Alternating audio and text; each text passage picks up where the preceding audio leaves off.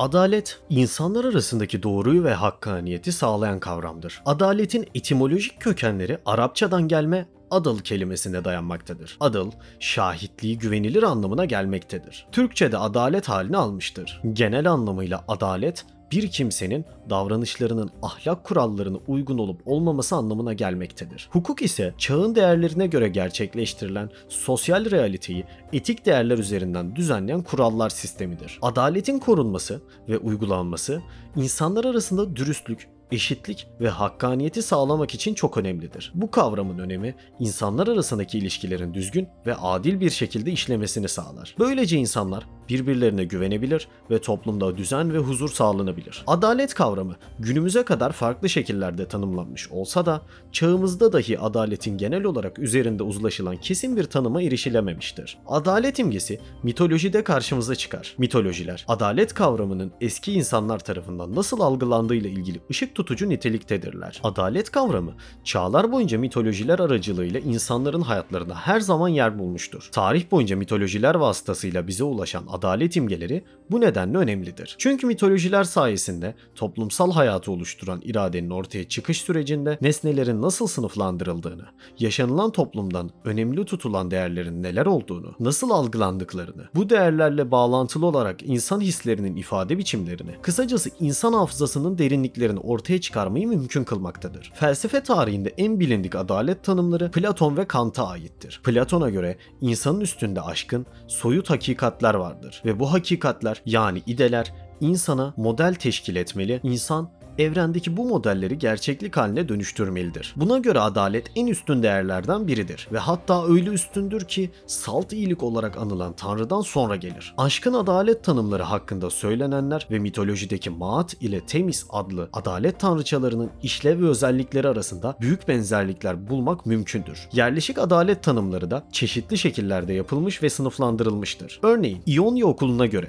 sosyal düzeni betimleyen ve belirleyen kurucu yasa nomos ile doğal düzeni betimleyen fizis yani fizik kuralları ayrıdır. Ama nomos'un kanıtlanma ölçütü fizistir. Stoacılara göre ise evreni her şeyden üstün bir akıl olan logos yönetir. Logos'un kurallarına uygun olarak hareket etmek kendiliğinden doğru, yararlı ve haliyle adaletli de olacaktır. Görüldüğü üzere yerleşik adalet tanımları somut olmakla beraber soyut bir ideyi de gözden uzak tutmamıştır. Aristo adaleti ancak eşitlik kavramında görmüş ve insandaki adaletsizlik duygusunu ilk defa net bir şekilde ifade etmiş düşünür olabilir. Aristo'ya göre adalet ortadır veya orta olanın özelliğidir. Adil insanın hem kendisine hem de başkalarıyla ilişkisinde orta yolu bulan ve erdemli insan olmasını sağlayan şeydir. Yerleşik adalet tanımlamalarının içeriğiyle Dike ve Nemesis gibi adalet tanrıçalarının işlev ve görevleri videonun devamında da görülebileceği üzere son derece kesişmektedir. Nemesis ve Dike'nin Temis ile olan ilişkisi yukarıda bahsettiğimiz ikili yapıyı net bir şekilde açıklığa kavuşturmaktadır. Adaletin mitolojilerdeki simgesi olan terazi de iki farklı şey arasındaki oranın bulunmasına yarar. Onları orantılar, objektif bir ölçü ölçü vasıtasıyla dengenin bulunmasını sağlar. Aslında hukuk uygulaması da özünde bir ölçü arayışını yansıtır. Fakat hukukun dayandığı ölçü maddi değil, akli ve manevi niteliktedir. Görülebileceği üzere adalet söz konusu olduğu zaman eşitlik anahtar kavramlardan biridir. Eşitliğin sağlanabilmesi için bireylere tarafsız bir şekilde davranılması gerekmekte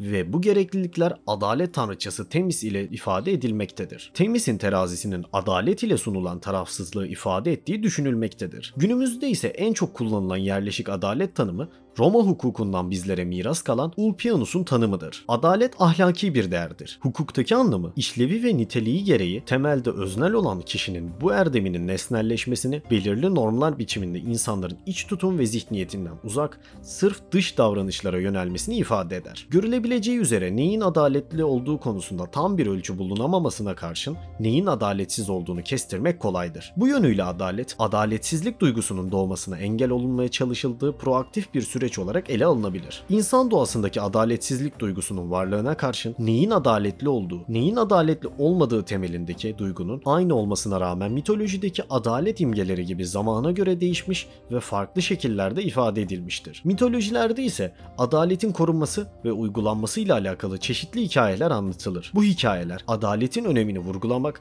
ve insanların adaleti koruma ve uygulama konusunda dikkatli olmalarını sağlamak için kullanılır. Örneğin bir hikayede adaletsiz bir insanın adaleti koruyup uygulayan bir tanrı tarafından cezalandırılması anlatılabilir. Bu hikaye insanların adaleti önemsemeleri ve onu koruma konusunda dikkatli olmaları gerektiğini vurgulamak içindir. Mitolojiler farklı uygarlıklara ait alegorik anlatımlı geleneksel halk hikayelerinin doğuşlarının ve anlamlarının yorumlanmasıyla hikayelerin zaman içerisinde birer efsane haline gelmesi sürecidir. Mitolojilerde adaletin korunması ve uygulanması genellikle bizzat tanrılar tarafından veya tanrılar tarafından görevlendirilen bir karakter tarafından sağlanır. Farklı mitolojilerde adaleti koruyan ve uygulayan birçok figür vardır. Bunlar Sümer mitolojisinde Enki, Mısır'da Maat, Asur ve Babil'de Şamaş, Roma'da Justitia, Yunan mitolojisinde ise Temis ve Dike gibi adaletin, doğruluğun sureti olan karakterlerdir. Mitolojide adalet imgeleri dendiğinde herhalde akla ilk gelen şey Yunan mitolojisindeki adalet tanrıçası Temis'tir. Fakat Temis'ten önce Sümer ve Mısır uygarlıklarının tanrıları vardı. İlk kez Mısır tanrısı Osiris'in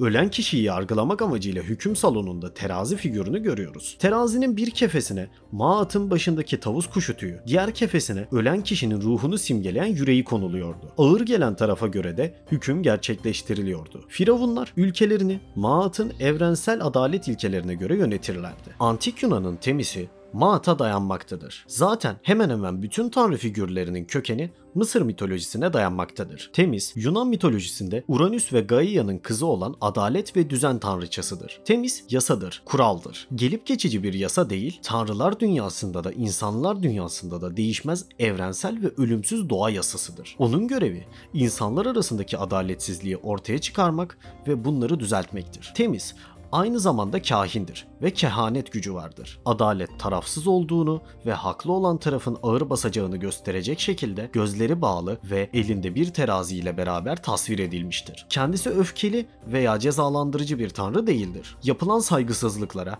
evrendeki adaletsizliklere karşılık bile vermez. Bir yerde adaletsizlik yapıldığı zaman onun yerine ilahi cezanın sureti Nemesis gerekli cezayı verir. Temis ilksel yasaları belirler, tabiat gibi tarafsız ve kayıtsızdır. Temis tanrısal yasayı ifade eder. Onun karşıtı insansı yasa ise nomostur ve dike ile temsil ettiği düşünülür. İnsansı yasayı gerçekleştiren diğer bir tanrıça ise Nemesis'tir. Nemesis adı Yunanca'da hak ettiğini vermek anlamına gelmektedir. Bir diğer lakabı ise kaçınılmaz anlamına gelen Adrasteya'dır. Ortaya çıkışı Teogonya'da geçen bir pasajda gece tanrıçası Nyx ölümlülere cezalandırıcı olarak Nemesis'i doğurmuştur şeklinde ifade edilmektedir. Nemesis elinde bir kırbaç ve hançer taşıyan kanatlı bir tanrıça olarak resmedilir. Ne iyi ne de kötü yönüyle öne çıkar. Kötü, öç alıcı ve cezalandırıcı özelliklerini sonradan edinmiştir ve haksızlığa karşı duyulan öfkeyi karakterize eder olmuştur. Nemesis aslında bir anlamda da insandaki adaletsizlik duygusunun bir tecellisidir. Dike çoğunlukla Temis ile karıştırılabilmektedir ve